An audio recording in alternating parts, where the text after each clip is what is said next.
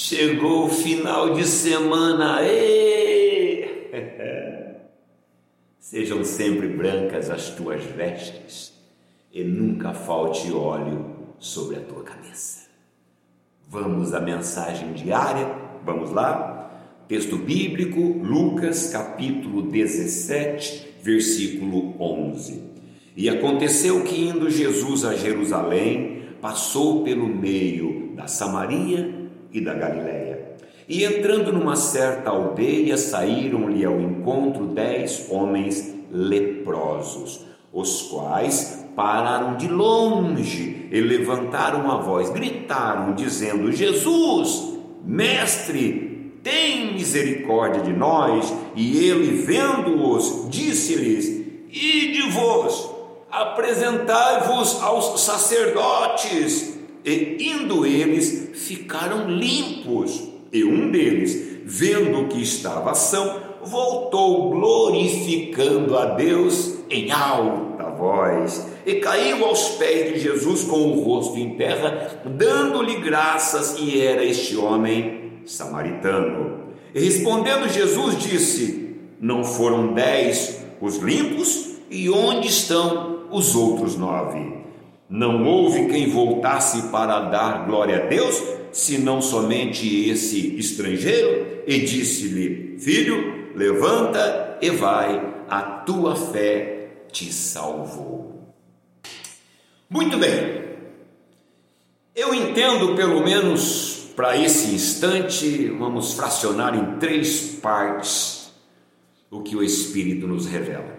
Primeira parte o que levou, o que motivou, o que impulsionou esses dez homens leprosos a se colocarem nessa situação de risco? Afinal, havia pena, eles tinham que estar reclusos, eram leprosos, não podiam estar em meio à sociedade. Por que eles correram esse risco? E rapidamente alguém diria: pela fé. Peraí, se foi pela fé, então por que Jesus disse somente para um deles: A tua fé te salvou? E nós respondemos, porque este voltou para dar glória a Deus, é o que está escrito aqui, ó. Não houve quem voltasse para dar glória a Deus, senão somente esse estrangeiro. E disse Jesus: Levanta-te, vai, a tua fé te salvou.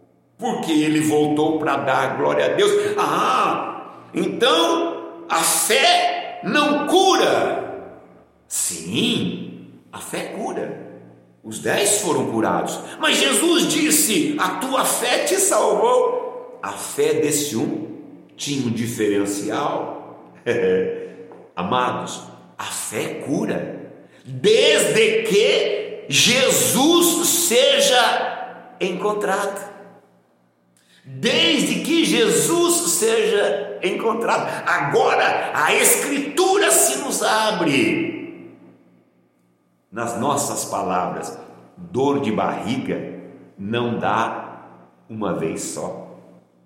É por isso que tem muita gente sofrendo, gente com problema, porque recebe a bênção e ó, área. Hebreus 11, 6 tem a essência é, fala sobre as duas faces da fé. Eu entendo que a fé tem, ela tenha duas faces. Vamos chamá-la nesse momento de ganhar e consolidar. Lá está escrito assim: ora, sem fé é impossível agradar a Deus. Porque, porque importa que aquele que dele se aproxima, um, creia que ele existe e muitos param por aí, crendo que ele existe. Muitos se satisfazem com isso, como foram os nove, crendo que ele existe. Ali a obediência quebra a maldição. Que maravilha! Mas Deus tem mais bênçãos para dar, porque o texto continua dizendo, depois de dizer, creia, crendo que Ele existe, e que é galardoador daqueles que o buscam. Galardão é presente. é recompensa. Ele tem recompensa para aqueles que continuamente o buscam. Amado, de onde veio a tua bênção? Tem mais bênçãos para vir. Eu vou até Jesus quando eu não estou precisando de nada. Porque quando eu estiver precisando de alguma coisa, Ele virá até a mim. Segundo, eu creio na cura à distância. Olha o versículo 13: cura à distância. Ó, você está aí, eu estou aqui. Ser curado no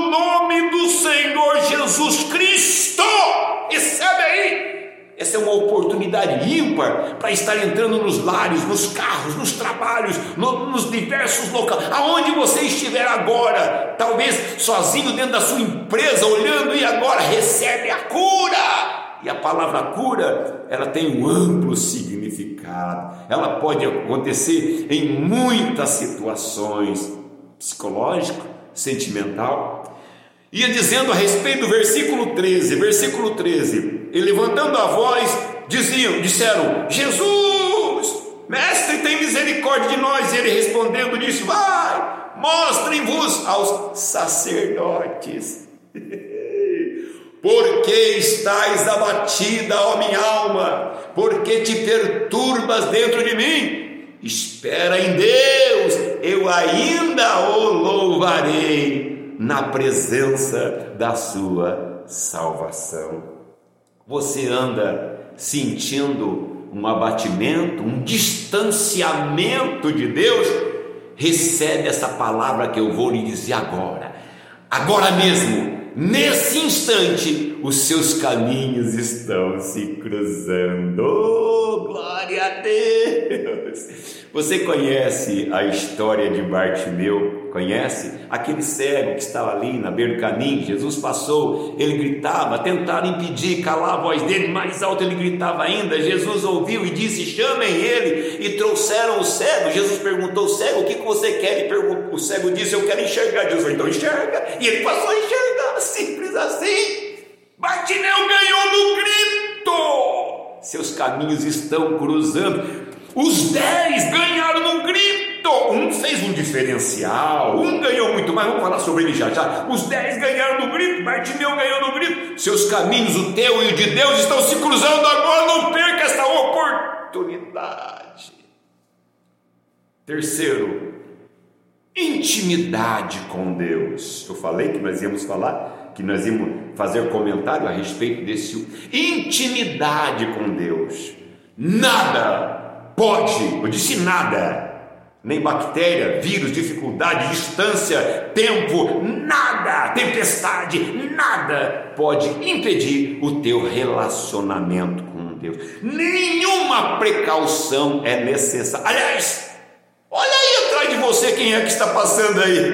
Não viu nada? Pois daqui eu estou vendo, o Senhor está aí. Clama a mim, disse o Senhor, e te respondo. Os dez saíram na disparada quando disseram exatamente isso. Olha quem está aí, é Jesus. Os dez homens saíram na medida do possível, capengando, catando cavalo. Saíram os dez e foram até os nove foram curados.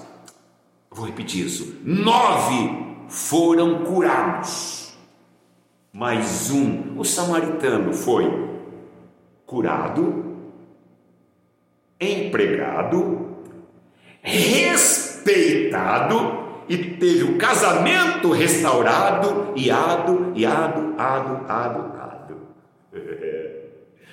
Nós estamos escrevendo a nossa história, mas como escreveremos a caneta ou a lápis? Lápis se apaga.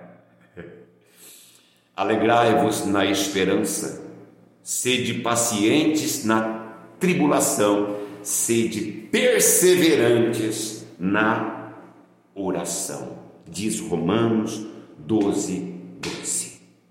Agora vai, meu amado, minha amada, porque Jesus está te chamando.